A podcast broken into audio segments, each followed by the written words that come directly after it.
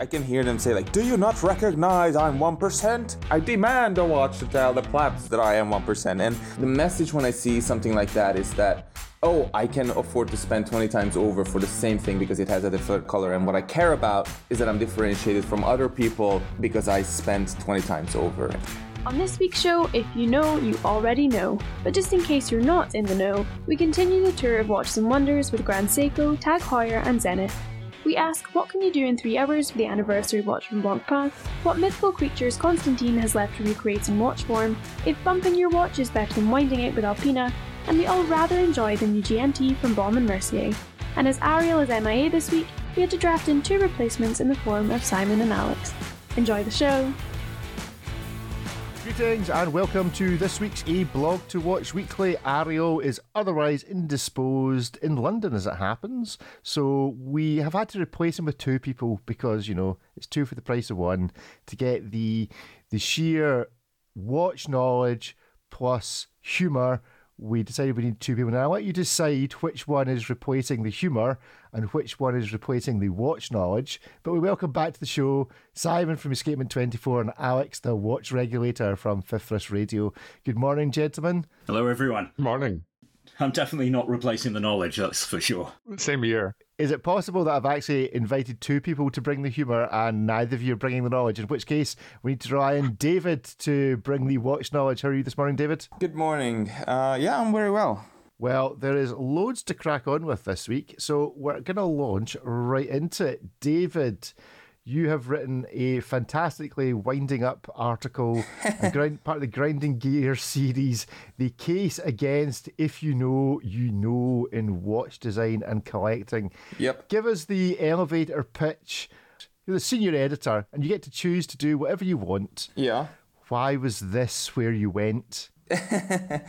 yeah, it's funny because uh, every time when I, or well, actually, often when I when I'm writing a review or a hands-on or a news coverage or something else, topics come up in my mind, and I feel like I just, you know, I'm tempted to go on a rant in that article, and I figure, you know, that's not what people come here for. Sure, I will put in a few little droplets of information or insight or something like that, but then we realize that there should be a column that collects these and and directs the focus at these issues without uh, any, you know, disruptions. Uh, or other watch news or whatever else you know yeah this uh, this article is about ikick as i would say it. It's if you know you know. It's a, it's a trending hashtag. It's out there everywhere and uh, it's also in watch design. And i've been thinking about this is for another discussion maybe a, a, few minutes later but i wonder what other consumer items there are or products there are out there that have a strong and if you know you know element to them as watches do. And for the uninitiated i think we should discuss first what this means. And this means that your watch if you have and if you know you know kind of watch then uh, your watch has a little trait, a little design element to it. Maybe a tiny, illegible line of text on the dial, or, or a dial color, or a bezel color, or something like that, to tell your peers that you have paid many times over for what essentially is, technically speaking, the same watch. Or a dot over 90, or a Snoopy, mm-hmm. or any of these sort of things. Alex, what's the most, if you know, you know, trait in watchmaking that you've come across? I mean, this is basically about saying it's. I mean, is it really that if you know, you know? Because the whole point is that it's not really that. It's like fake news. This is like, I know you know that this is telling you. Good point. That I uh, have more. That I have more money than you. That I know more about this topic or or similar. I think it should be broken into two categories there's the kind of natural occurrence of this. So I've got a vintage dive watch that's got what's called a Salazar stamp on the top left lug, which was something that happened in Portugal to show that you'd paid tax on your watch a certain period of time when you had a dictator. Uh-huh. And then there's all the kind of forced stuff that brands tend to do now, which they always overdo. So I think it does need to be in two separate camps, but people don't really care about the the forced if you know you know thing because people people know why you're doing it and why you're wearing a watch like that. Kind of find this thing really pointless completely pointless. And you know i guess these watch brands do kind of sell a lot of these things but you know i mean i, I was when i was reading the article it reminded me a little bit of um, what used to happen with cars more so than watches i guess. But actually in the world of cars it was more of a genuine because the if you know you know part was usually there was a performance benefit. So it, it reminded me of the.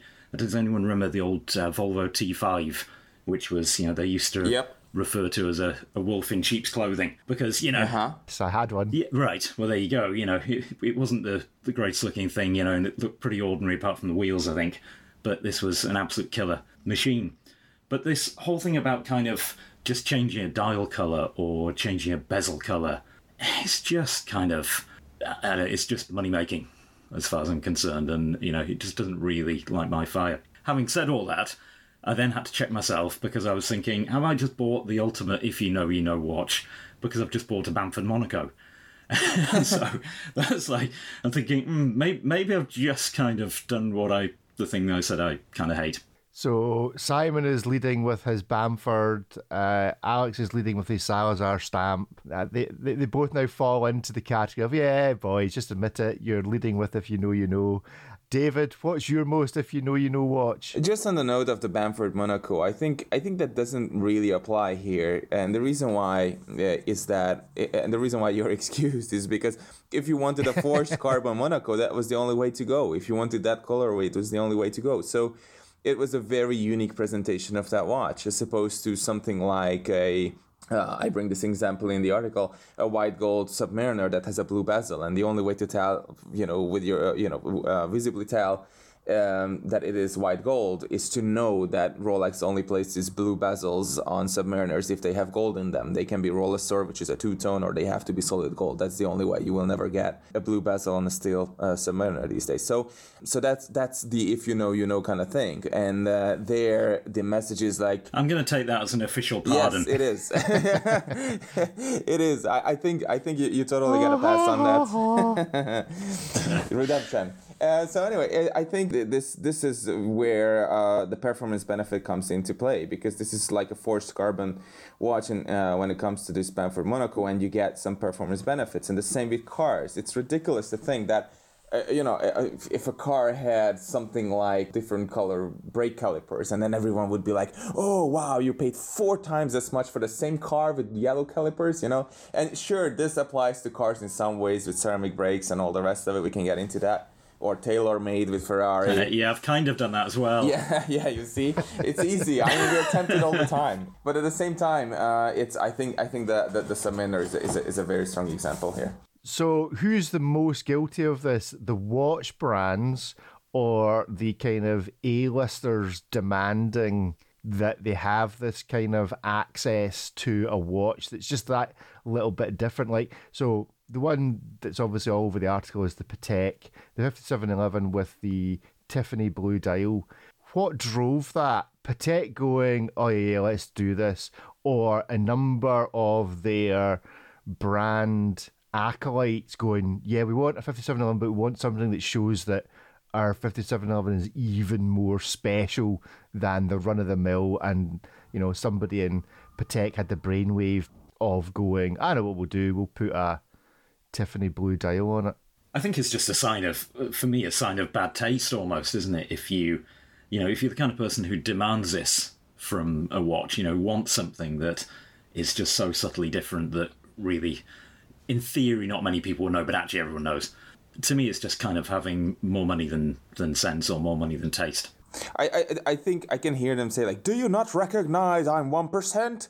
You know, and, and, I demand a watch to tell the you know the plebs that I am one percent, and that's the scholar is what the scholar is about, and that is also part of the reason why the 50, 5711 blew up so much because it became a status symbol. And I say this, I clarify this very early on in the article. I don't mind any of that it's it's not this article is not really about what non-watch savvy people uh, how how they spend their uh, money on watches and, and how they wear their, or flaunt their watches or do whatever other lowly behaviors in modern society with them that I discuss, but rather how we watch collectors and enthusiasts react to it. And I bring up this example that we're sitting at this dinner table and there's like twelve or fifteen of us at you know one of these major events, and it happened all the time and one of these watches pops up. And it's it's the typical if you know you know kind of watch. And the message there is not like oh you have that watch that's great. No but it's like oh you have that version of that watch and you're celebrated for having that line of text or something else. And the the technical refinement and the other important and interesting aspects of that very watch are lost on them because it's just a, a meaningless, weightless little modification to the design of the watch, and that gets you all the oohs and ahs, and as opposed to having a watch that is technically interesting. You see, I think that's that's where this this uh, discrepancy is. So, do you have a favorite? Not necessarily of the watches that are in the article. Do you have a favorite? If you know, you know, like something that you would spot or that you would go, actually, you know what? I don't mind that if you know, because that's proper deep dive.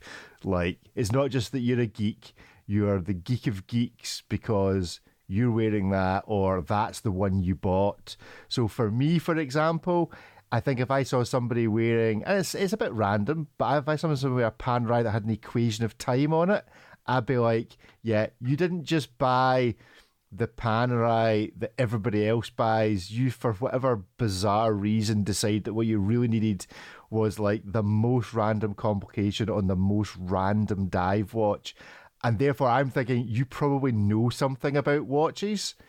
Whether you have good taste in them is a different matter, but I'm thinking you're someone I can go up to and go, "Hello, I like watches too. Uh, do you like?" You know, kind of start that really awkward conversation with somebody randomly. Simon, is there something you've seen or would say, actually, if I saw that somebody was wearing that, I'd be like, yeah, I'm going to go and speak to that person? Well, I think it goes back to Alex's point, really. I think there are just two different versions of this whole concept, aren't there? Because, you know, there are so many amazing iterations of the Speedmaster, you know, and historical versions that, you know, have got lots of very, very subtle um, elements to them, let's say, you know, whether it's indices, whether it's that whole dot over 90 thing, whatever. I don't know a whole lot about that genre. Um, it's not my specialist subject, but I can appreciate there are a lot of people who do and who buy those watches and like those watches because they like that uniqueness to it. But that's not doing it in a forced way. Whereas I think it's when you have the Tiffany blue on the dial of a watch where it's just a, a different dial color because they've seen a way of making almost a niche of their own product and charging a lot more money for it, then I think that's where I really have to take issue with this whole thing. Okay, Alex, is there something you would look out for? Something almost like a dream watch that you wish you'd see somebody wearing. It's not going to be like an MB&F or something gazillion dollar, but it's going to be. Ah, uh, you're you're ruining this for me then, because I was going to say the ultimate, if you know, you know, watch has to be the Black Panther AP, but not the one that they did a few of. Uh-huh the one that they auctioned where, where it had the vibranium case or whatever it was they said. So you'd be like, oh, that isn't just a regular Black Panther watch. You're the special person that spent seven million for the vibranium case.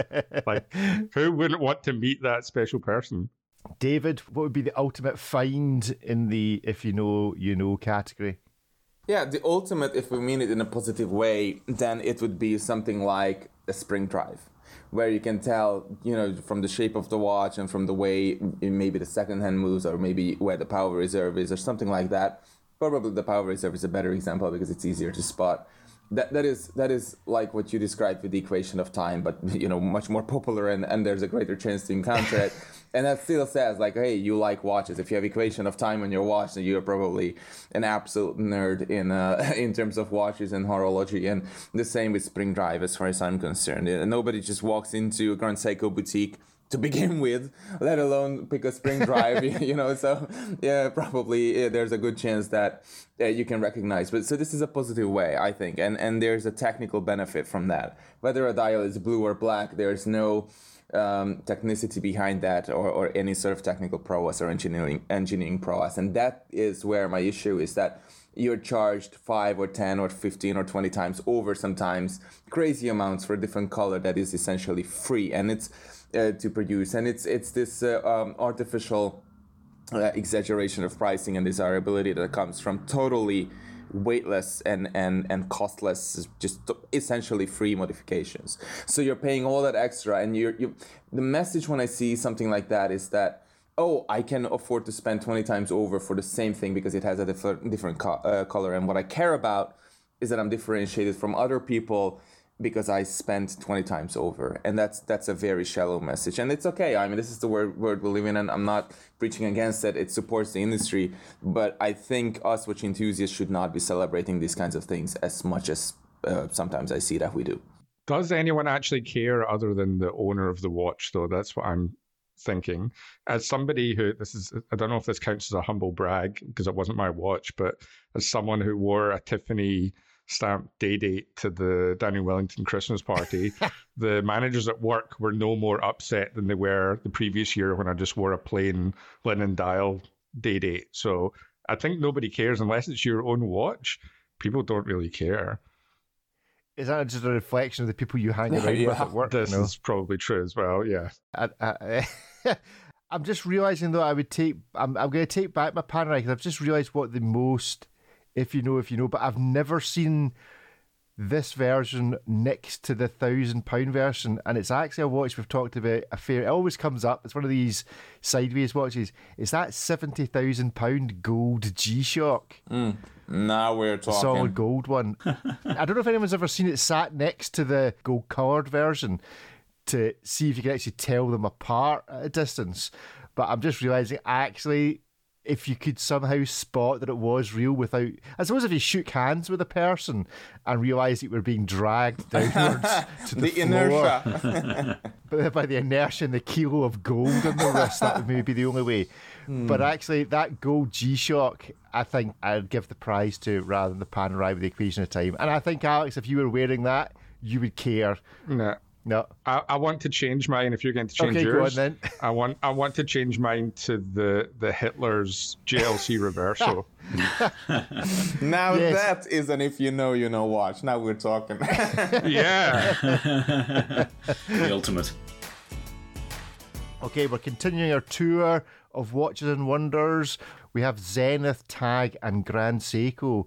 We've already spoken a little bit about Grand Seiko. Let's speak a bit more about them. They're the odd one out in Watches and Wonders, being distinctly not Swiss or European. They came out with this amazing watch last year. I think it was yourself that recorded the audio from it. yeah, the Kodo. Yeah, I recorded the sound of it. Do we think we're going to see more from Grand Seiko of that ilk? Or is that a once in a five, ten year watch and we're just going to see more run of the mill things about mountains and lakes and rivers and, I don't know, seaside? It's funny because I, I I wouldn't be surprised if we saw something right this you know uh, directly uh, following year uh, after 2022 uh, in the Kodo. I wouldn't be surprised if we saw something like that, and I equally would not be surprised if Grand Seiko just put everything on hold for the next 10 years.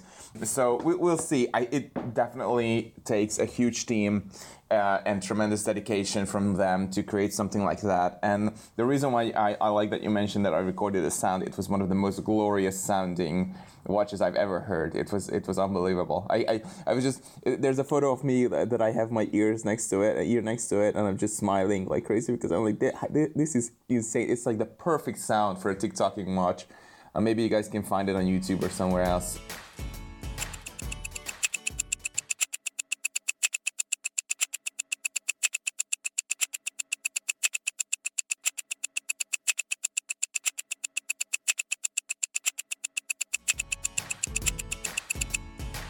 It's just one of the most fantastic watches ever, and uh, I hope we will see something like that this year. But and on the run of the mill stuff, do you think it's just going to be more of the same? I mean, I'm I've said this before. At the moment, I just feel a bit confused by what Grand Seiko are doing. They just appear to be chucking models at the wall and seeing what sticks, what attracts everybody's attention. It's like, oh, here's this thing over here. It's this really cool dive watch. Oh, here's this chronograph. Oh, here's this really simple watch with great finishing. It, they just appear to be jumping from side to side rather than trying to, I don't know, develop their own identity. They almost seem to just be trying to keep up with the Joneses. It's maybe why they're situated next to Tag, because Tag are probably in the, the same boat. As if you just want to see a load of stuff, go to this corner of PAL Expo where you can find Tag and Grand Seiko. Do we think we're going to see a clearer, or do you, do you agree? I was going to say, I think I remember saying this on the last episode that it seems like Grand Seiko are trying too much to copy the the Swiss. And the best thing about Grand Seiko is they aren't Swiss, but now, yeah, it seems to be they're trying to play the game a bit too much. I don't know if that's due to kind of a, a, man- change in management style or them trying to be more competitive because obviously they are they're more on the on the stage now than they have been in the past. They're not just an enthusiast watch; they're more well known now. Um, but I can't see them changing anything. I don't think we've seen any significant like minor changes that would yeah signal that they're going to be doing anything differently. So i think it's going to be business as usual kind of all the kind of standard beautiful dials that they do every now and again something truly special.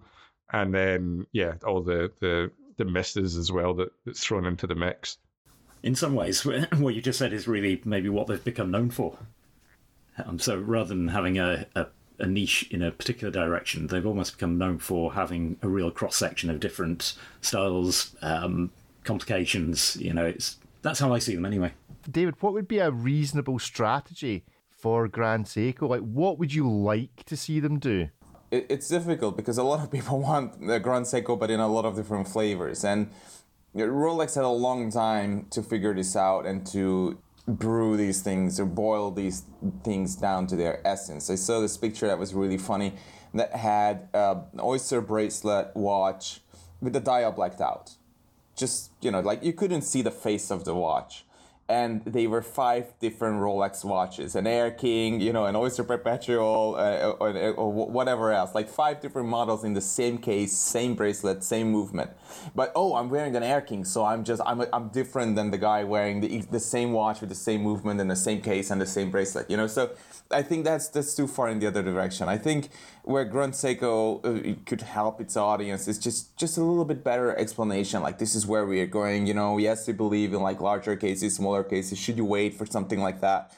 Because there's it's so difficult to see what these brands are going to do and i think the question you're asking is relevant to um, watch customers because they want to prepare for a purchase like this.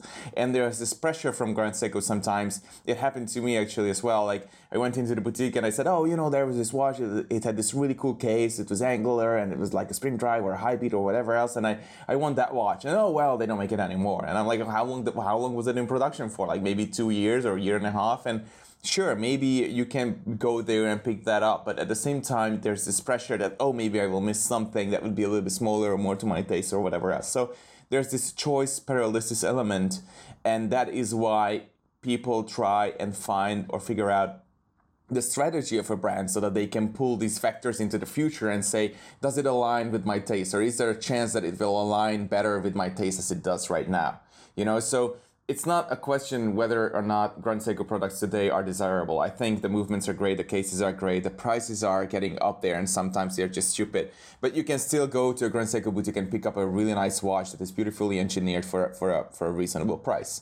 So I think again to to answer your question, I think it's it's more about communication and not learning this uh, secrecy, this tendency or this uh, desire for secrecy from the Swiss because it's just stupid. You can go out and you can say whatever you want to do with uh, Spring Drive. Uh, because the Swiss will not copy it, right? And, and anyway, anyway, who cares? You know, so just be more open for a change with your customers and and be upfront to them uh, when it comes to your future plans. I think that's interesting bringing up the Rolex thing there because I think if one thing we could probably all agree on in the watch enthusiast community is that brands could do with releasing less watches. And that's something Rolex aren't ever kind of guilty of. They have their set core collection.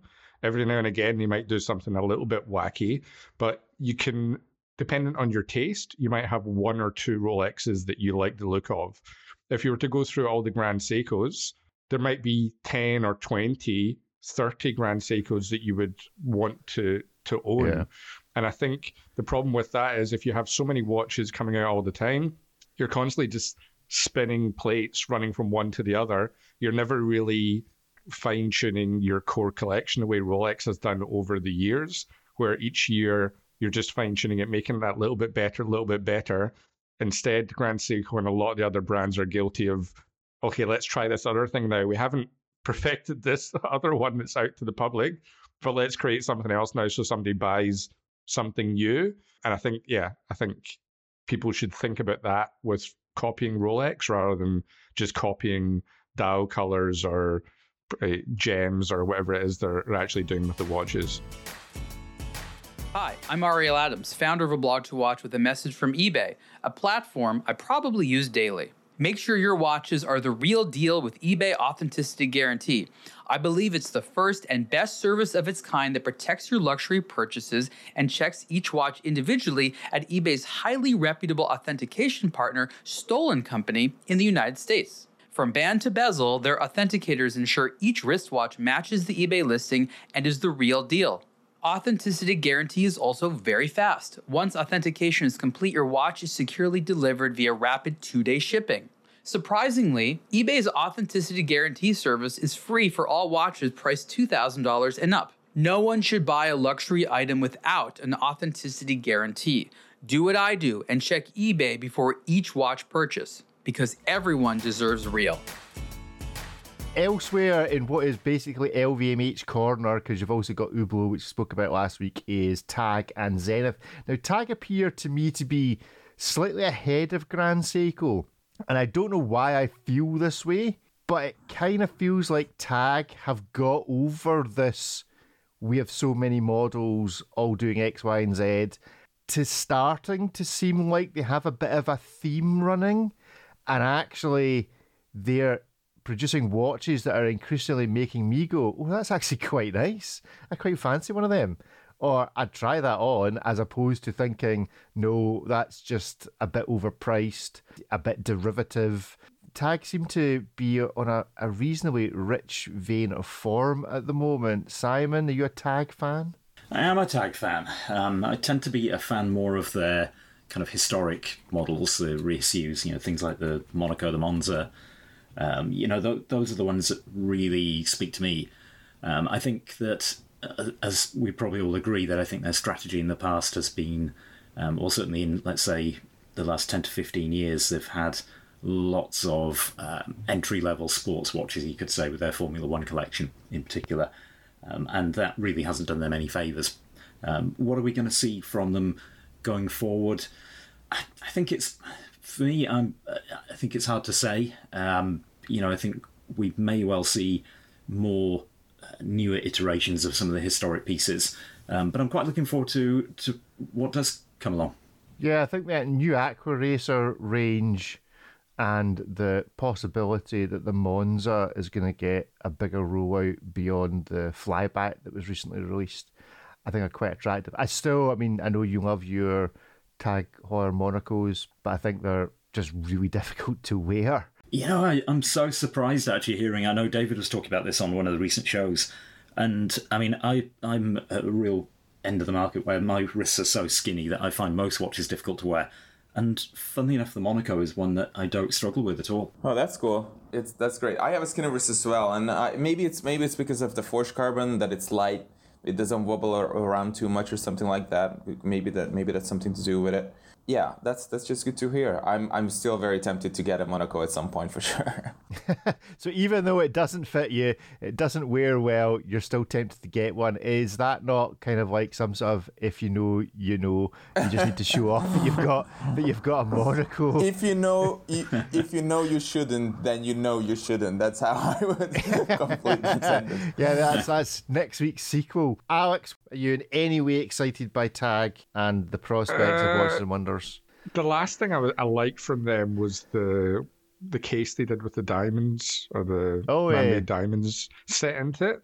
Tag's a bit a kind of a funny one as well because they've got all that great brand heritage, but I often say on on my hit podcast that um, it's they kind of it's a squandered heritage and they never really seem to know what to do with it it's almost like they should have a split brand for their heritage part where they just have the Heuer and make it almost like a, a Tudor type of brand that just does heritage reissue things and then have their mainstream stuff separately from mm. that. There's been a few things. I think the Aqua Racer is looking better all the time and it certainly has that mass market appeal. But I think there is still a bit of uncertainty about what it is they're actually trying to do and what they're trying to achieve. I think once they've worked that out, then they can properly kind of solidify themselves and their position in the market. And then we have Zenith just uh, round the corner with them, also part of LVMH Group. David, how do you see the interaction between the LVMH Group brands at a big show like this? You have many more years of experience at going to these kind of things where, you know, brands that are effectively all under the same roof but all competing with each other. Hmm. What's what's your thoughts on the crossover between all these brands being in the one corner? Is it also not a bit odd the LVMH group don't say to the organisers, can you not just spread us about a bit? I mean, is it just because they're all sharing the same coffee run or something that they all want to be in the same corner? But you'd have thought dotting them around the place yeah. would be better. Yeah, well, uh, uh, it's funny you mentioned this because uh, on the note of Tag Heuer, uh, I, you know, I respect Tag because it, it carries the flag for the Swiss watch industry in, in more ways that we often give it credit for. You know, whenever they come out with uh, with a new Formula One, for example, or a new cheap aqua, cheaper aqua or something like that, I'm always I, I, I'm always excited and I always scrutinize those because those are the watches that people go out and buy or as a gift or buy to themselves as their first Swiss made watch from a, from a bigger brand, right? So those have to yeah. be great products. And yet here we are, you know, uh, lifting our pinkies and, and saying like, oh, you know, give us like the craziest, you know, most historically correct Heuer. And we're pull and, you know, we are also right in that demand. But at the same time, uh, Tag Heuer is being pulled in two very different directions because they have to cater to the sub $2,000 segment as much as they have to cater to those of us who can spend uh, many times more than that if we like a design and if we like a concept and if we like an execution. So uh, it's it's it's tough for Tag. Um, I think they are in a more difficult situation than any of the other three brands uh, under LVMH, mm-hmm. right? Zenith can do whatever it wants as long as it stays technical. Uh, the Defy Extreme, I think, is an excellent, excellent watch. It's uh, basically the modern and cool Royal Oak Offshore, as far as I'm concerned. Uh, when I saw that watch, yeah, with all the colors and all that, uh, that bonkers case, and, and crazy movement. I was like, wow, I have to have one of these. But then again, it's of course huge. So there it goes. And Hublot is Hublot. you know, Hublot can do basically again. It, it's it's built itself this huge sandbox. It's it, it's much less constrained than many others in its segment. So again, I think Tag is is is, is in a very very difficult situation uh, because you know like there, there's this watching this section of the watch enthusiast community that's extremely trigger happy when it comes to like oh Mario Kart like bam bam bam shots fired immediately you, you shouldn't do that. But at the same time, the the watch industry has to have a major brand that people know already exists as a major Swiss watch brand that democratizes this this concept of having a Swiss brand, a Swiss watch, right? And I think right now that is Tag Heuer. And again, I respect them for for uh, for tackling this situation the best they can. Let's review some actual watches. First up this week is, and here's my question: we're going to look at the Konstantin Chaikin. This is the Smilodio Smilodon watch. I'm assuming that's something. Uh, Smile, is it Smilodon? Is that how you pronounce it? Smilodon watch. Smilodon, yes. Chaikin debuts as Smilodon watch. Okay, here's my question. Is it enough already? Just stop it, find another trick, move along, produce a pony watch, and then find another trick pony have we just had too many of the iterations of what was a great design with the original Joker, but is now just delving into whatever they've had to delve into to come up with a Smilodon? The, the bottom of the barrel. The bottom of the barrel. Can we have a watch celebrating the bottom of the barrel, or is it just these are these, these are just the, the barrel diver? the barrel diver is uh, the barrel dweller like, don't get Two me wrong. meter water hmm. resistance. He's a great guy. They're great watches, but take a beat, man. You've got so many other great watches that you produce. I mean, some of the the mystery dial stuff, the Mars stuff, it's absolutely phenomenal. Do we do we just need to say for t- the rest of 2023, don't go near Halloween, don't go near Easter, we don't want to know what he did during your summer holidays or on a Greek island or whatever. Just stay away. Stick to you know, stay away from fantasy books and Terry Pratchett. Here's the thing: no more eyes on watches, please. I've, I've visited uh, Konstantin in his manufacturer in in Moscow a number of years ago. I think it was like I don't know 2018 or something like that. And and you know he he is an incredibly talented and and and, and gifted and mm. creative uh, watchmaker. One, one of the one of the greatest of all time. Easy. And the fact that he's created something like this i think it's called the wristmon or wristmonster a series.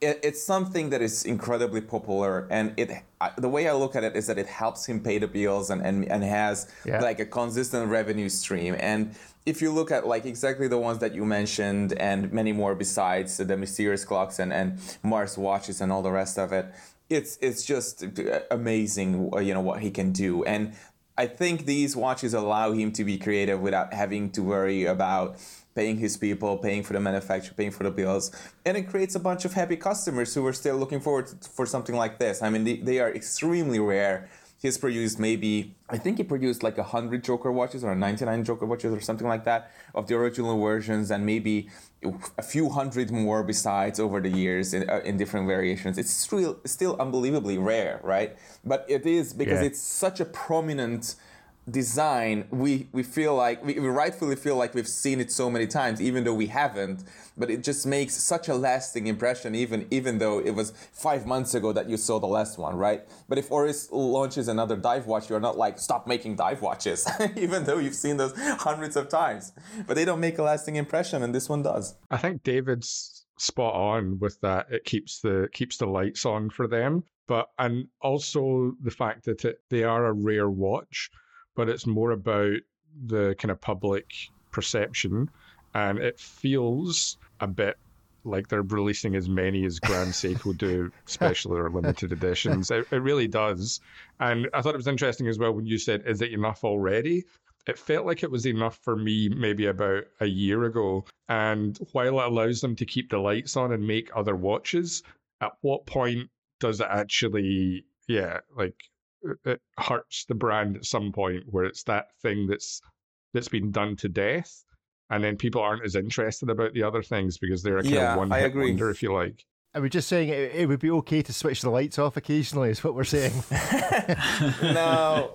Make it one, maybe one a year. How, how many of these do they do? Make it one uh-huh. one a year. Have one special one a year. I think even that they might should maybe uh-huh. take a year off before doing another one because it just whatever the public perception is. It just feels like they've gone past the kind of tipping point and there's just a little bit too many of them out there, whether that's actually the case or not. I mean, maybe the alternative is to like make other suggestions. Like, I'm thinking the Loch Ness monster needs one of these watches. Oh God! I think no. Uh, something with some tartan in it and a tail kicking out the back. Oh. I, I, think I think that's that's what needs the Yeti. Have we, have we had a Yeti one yet? What other mythical figures are there? I knew it was only a matter of time before you, you Scottish guys yeah. got together and, and started plotting to take over the universe. I don't want any part in this, okay? Please, thank you. No credit required. We're going to listen to some audio from Mike, who has reviewed an interesting watch from Alpina.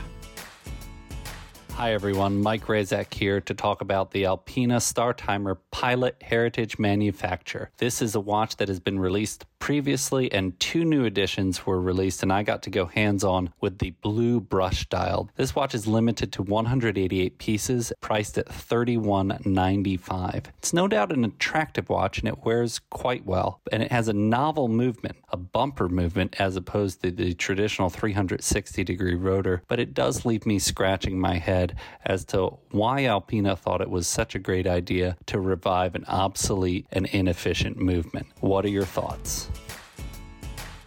Okay, so this there's obviously some history to this within Alpina, this type of watch, but whenever I see this kind of bump movement, I'm looking at the Moritz Grossmann Hamatic, which is just one of the most gorgeous movement watches anywhere. It's easily, and I can say this because Ariel's not on the show, it's easily in my top three dress watches or movements. It's probably one of the one of the watches you would wear the other way around, just so as you can see this thing working.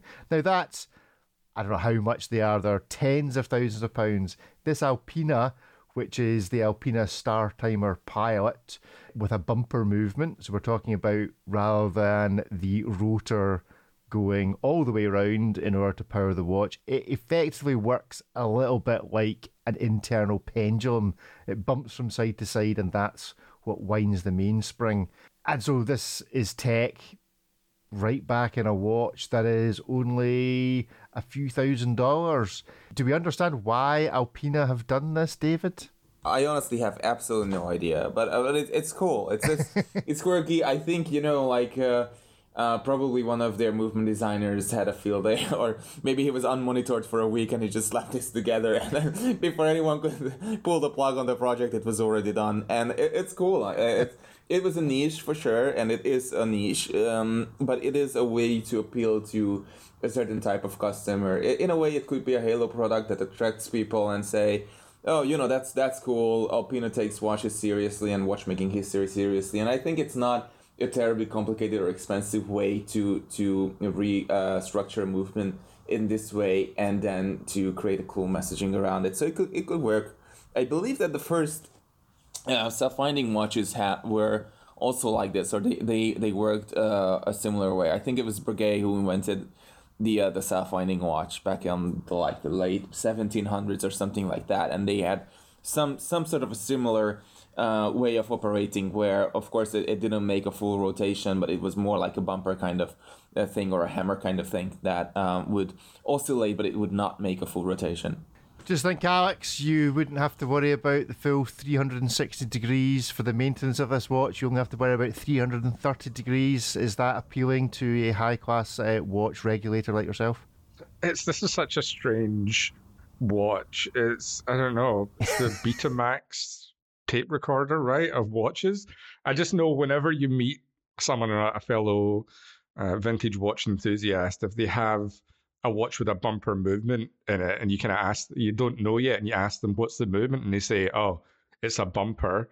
It's a bit like if you meet someone and you find out they've got like a ginger child or something. They can you can all sense each other's disappointment in, in finding that out.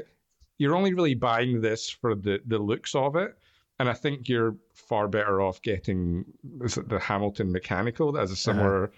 dial and case for maybe one third of the price I can understand why they're doing a movement like this. It, it is a point of difference, but a lot like the Betamax recorder, VHS is obsolete anyway. Regular mechanical watches are pretty much obsolete. so why go for the worst option of the obsolete thing? Double obsolescence. Yeah. Maybe it's like a double negative, like it's so Positive. obsolete, it's now obsolete. So if something that's out there's one of our grammar questions. If you can be obsolete, can you also be sleet? yeah, I think it's a very good point, which is you're paying a lot of money for a watch design, a kind of 1970s retro look that you can buy elsewhere a lot cheaper. I mean, it's a very nice looking watch if you're into that stuff. That if that's your vibe you're paying a significant amount of this portion for a movement and the ability to geek out on that movement and be ignored by your friends when you start to try to tell them about it. Uh, Simon? Yeah, so so this is actually the second iteration of um, this watch that Alpina released. Oh, that's it. Simon's bringing some. You see that? Simon's bringing some knowledge to the game. I, I am bringing some knowledge. I'm gonna I'm gonna take uh, Ariel's um, position here with this one. So that, that's it. I, I, Alex is officially the comedian and Simon is officially the watch knowledge. Look, if if I could only walk in uh, Ariel's shoes, that, that that'd be great. But no. So yeah, so this is the second iteration of it. The first one they released in 2021. Um, I've actually just done a video on the first one, which is why I know a lot about this watch. And um, it's a hugely attractive watch. I think. Um, I think the design of it is is great, and it's got those real vintage vibes about it. Um, it's got an exhibition case back, so you can see the movement, and they've given it kind of a almost a rose gold coppery color. So it really is a, a, a it's really easy on the eyes. You know, it's a beautiful thing to look at. Um, where I take issue with this is I think that Alpina's movements are all just too big. So the problem is, is the case size then has to be big to accommodate them. And you know, this in the article actually it, it says how you know it's quite compact. It's uh, 42 mil, and the lug to lug is is about the same because it's, it's effectively almost like a lugless design. But really, in practice on my wrist, I just found this thing huge, and it really frustrated me because I loved the watch. I thought it was you know looked beautiful. Um, I could see myself being really drawn to something like this. But the fact that you know if you're going to create something that is trying to have the look and feel of a vintage watch, then make it the kind of size of a vintage watch. So make it 37, 38, 39 mil. Don't make it 42. And I think they, for me anyway, I think they had an opportunity to do something really interesting here, and I think they've just fallen at that hurdle, unfortunately. Okay, well, seeing as Simon has taken such a liking to large watches, let's move this on to the largest and I think probably the most commented article of the week. This is the hands on debut, the Blancpain 50 Fathoms Tech Gombessa. Now, I don't know what a Gombessa is, and we should probably keep whatever a Gombessa is away from Konstantin Chaikin, just in case he figures out it's some sort of animal and creates another watch for it. this is a 47 mil uh, Blancpain. You could use this as a hammer, no doubt. It does look, I mean, I really like the look of it, but who can explain to me, if, if, if possible, as to why to celebrate some anniversary, 17th anniversary of the 50 Fathoms, why you would create something so completely unwearable to the general public. Who fancies a go first? Why is it unwearable? Well, it's 47 mil. It's huge. Yeah, but it but it doesn't have any lugs. It, it basically and and the bracelet is very or the strap is very deeply integrated into it. So it's like the lug to lug measurement would still be relatively low if it was not for the stiffness of the strap itself. So that is what really adds to it. It's not the 47, but it's like the way the strap extends. I I haven't worn this watch yet, but yeah, it is. It is needlessly large. Uh, even when you look at the case back, you see that the movement is not that large, so the whole watch could have been smaller. I think they just went really crazy with the architecture of and the structure of the of the case, and they were like, "This is what we want, and we will go with it." And you know, it's like 2012. it, it, you can tell that some of these brands are still stuck in the in the in the 2010s. You know, like based on this design and, and shape and and size and everything else. This would have been an amazing watch in 2014 but it's really weird now. Like you say, it, it is large, but it, it, it there are other problems with it as well. How much is it? It's like twenty eight thousand dollars. Oh, jeez. It ain't cheap. You're pay you're paying for the real estate. There's no doubt about that. I mean, uh, you're right. It has no lugs, but the strap does look like in order to get it to fit in your wrist, you're going to need to tighten it so tight that you're going to cut off the blood circulation to your fingers in Right. order to get that strap to bend round properly. Because the worst thing about a watch this size, he says, as a Panerai wearer, is if they start to rotate round your wrist because it's just hmm. the most annoying thing known to man. Hmm. I mean, probably not actually the most annoying, but it's close. I'm starting to get Doxa flashbacks here. Yeah, it's a good looking. It is a good looking watch. It's a good looking watch. I don't know what does it. It's got an extra hand on it, which seems to be some sort of weirdo dive timer type thing. Anyone got? And it's got a helium escape valve, probably next to equation of time, one of the most pointless uh, gimmicks in a watch. I've done some research Oh, on this one, which I dubbed Simon Alex is looking to take back the title. the most a, a dive watch so pointless you can't even time your cooking of pasta ah. on the bezel. So it's for a type of diving where you use something called a rebreather. So it basically recycles your air so you can stay down for longer. You can stay down for three hours, although I spoke to someone earlier and they said the three hour dive on a rebreather system isn't that long really, and people can stay down even longer than that. Although why you'd want to stay diving for three hours, let alone more than that. What I also found out was that style of diving is actually one of the most dangerous types of diving. And again, a diver I was speaking to earlier on said they lost three people over a 15 year period with this this type of diving and it can be one in a hundred people doing this diving perish while they're doing it so whether you want to die wearing a nice watch on your wrist it, it is an attractive watch but the three hour part of it like people don't use their dive watches for diving anyway unless you want to time halfway into an episode of robin the regulator it's not really worthwhile having that, I mean, that's all it can be used for. You, the the ti the hand moves around the dial mm-hmm. every three hours, so you can't set it independently from the time. It just it it just makes so little sense in so many weird and wonderful ways. it beats the helium escape valve in terms of uselessness for every everyday execution. Yes, At least it gives the dive company 28,000 reasons to come and fetch your body from the bottom of whatever trench you've dived into. yeah. Have Blancpain got a history of this? is this a thing they've done in the past? This kind of rebreather.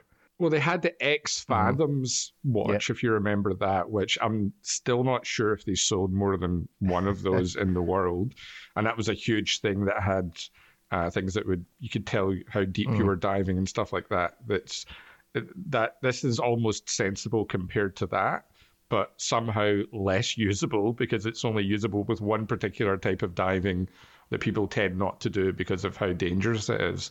Um, and I actually thought it was funny reading uh, an article from another watch blog where uh, one of the journalists actually went along and did this type of diving with the watch. And it made me think about how desperate watch journalists are to go to any kind of event at all, that they'll even go and do some kind of dangerous, have a near death experience to get a little holiday and get to, to wear a watch. Just devoted to the cause. All these Yeah. watch journalists, they're just devoted. Aren't you, David? Oh yeah, I'm I'm ready to go diving anywhere, especially with something as ridiculous as this, just to justify its existence. What what a ridiculous thing. Oh, honestly, and and and a lot of it is like, I'm not sure if this exists in in. Uh, in English, in Hungarian, there's we, we call this a secondary shame when when you're when you feel ashamed for somebody else, like you know when you're watching something like cringy. I think that I think is the right word. When you're watching like a television show and somebody just makes an episode full of themselves and you cringe and you feel like it's happening to you. And I just zoomed in on this buckle and it says 50 fathoms tech, and it says tech on the pi- on the pin of the of the buckle. And I'm like, uh, how how compensatory and ridiculous is this? It, it, it this does not apply to any other tool anywhere else out there and not even prosumer products or anything like that because it's so so ridiculous. Can you imagine like the shutter button on a nikon saying tech or something like that? It's a, or, or the door handle on the car like tech. You know it's, it's just why would you put that there? And it's like this this desperation to justify like oh have you mentioned that this is a tech pin? You know it's it's uh, Maybe there was a lot of engineering went Oh, into for creating that sure. pin buckle. We, we don't know. it's a techie pin for sure yeah and it says uh, Two years in development. Yeah, likewise for the fonts and the dial. I, I I don't know how many different. I think every single line of text is in a different type of font. It, it is like the 2010s. It really is. Right, let's finally go to a watch. This is a watch brand that was at Watch and Wonders last year. I don't think, yeah, they didn't really attract a lot of footfall. I think it's just because they were just as you come in the door. I think this year, I think you might disagree with this. This brand might be starting to make some progress in terms of what it stands for as part of Richemont, and that's Baume and Mercier. They have added a GMT to the Riviera watch collection. David, you wrote this article. I I'm starting to like this watch. Hashtag is that okay? Why not? Yeah, absolutely. I've seen uh, I've seen the Riviera before with this cool wave dial, and I really like that. I it's just such a great everyday watch. It's a it's a sleeper in the sense that I I'm, I'm don't see people flocking to Baume and Mercier and looking for their great everyday wear watch. But honestly, this is a great great option. They have the Baumatic movement in the three hand uh, watches that have five days of power reserve and I believe are COSC certified. These GMT watches have a supplied ETA movement. It's not a Sellita, it's an ETA. I'm not sure about COSC here, but the price is the same. So you sacrifice a little bit there, but you gain GMT and you're spending the same amount of money. I, I think these are just great. And the dial, the way the dial is made, I was really surprised because what they do is they create a sunburst texture first and then they apply these little wavelets that look like boomerangs of sorts that are matte and are in relief. And when you're moving the watch around in your hand, it does actually mimic the way uh, the lights uh, or the sunlight flickers on top of these little wavelets. And as cheesy as that sounds, it cheered me right up. And uh, Baume and Mercier doesn't go full Grand Seiko on it and write two pages on the glistening light that, you know, as the sun sets just outside of Neuchâtel uh, or anything like that. you know, but it, it would apply. It's a three grand watch, or just under three grand. So it's not, you know, with Tudor price increases, you're still a, a good thousand Swiss francs away from a Tudor GMT. This brand is probably within Watches and Wonders going to be producing the most competitive watches. Maybe Tag will have some of their quartz pieces that are of a similar uh, price on the Aquaracer collection. But for a full up Swiss watch, I think the yeah, I think this is quite attractive. I'm, I am not necessarily surprised at myself. That I remember Baume and Mercier did a thing with Shelby that I thought was really, really nice Yeah. a number of years ago. They then seem to have lost their way a little bit and just become folded into the pack of also rans within Richemont.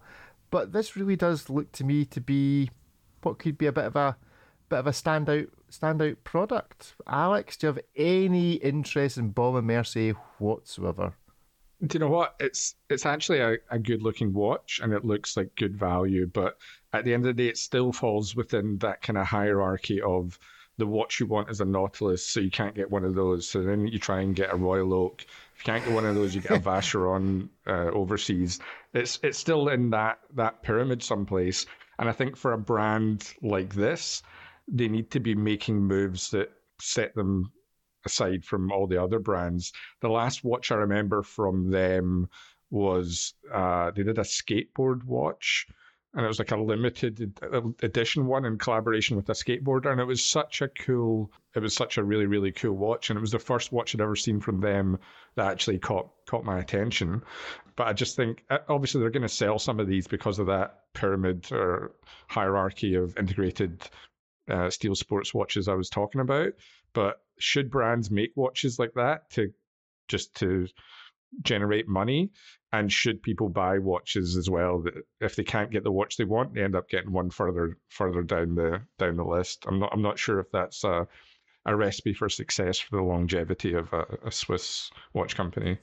I'm kind of with Alex on the. Um, I, I look at the design, and there are so many influences from other watches in here that I can almost imagine that they sat down, you know, in a board meeting and a planning meeting, and, and said, "Okay, so you know, let's put all of the elements from the most popular dive watches together. So what would we have? Well, we'd have a wave dial from a Seamaster." We'd have an integrated bracelet arrangement from something like a, a Royal Oak. Um, you know, the same with the screws on the bezel. You know, and it starts to become a little bit, you know, come on, we need something a bit more original. So that that's my impressions of this one. But I think they'll sell. I think it's a great price point.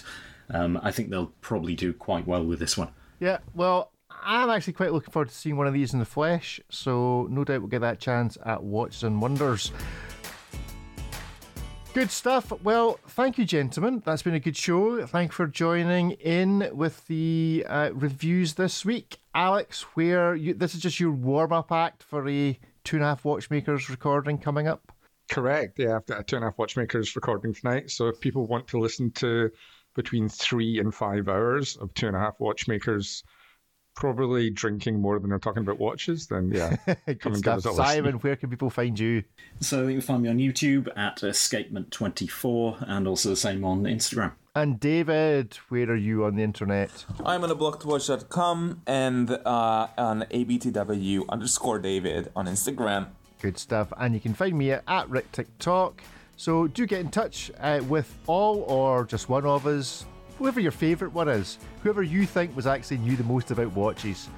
Get in touch with them and tell them congratulations. But other than that, goodbye. Bye, everyone. Goodbye, everyone. Goodbye.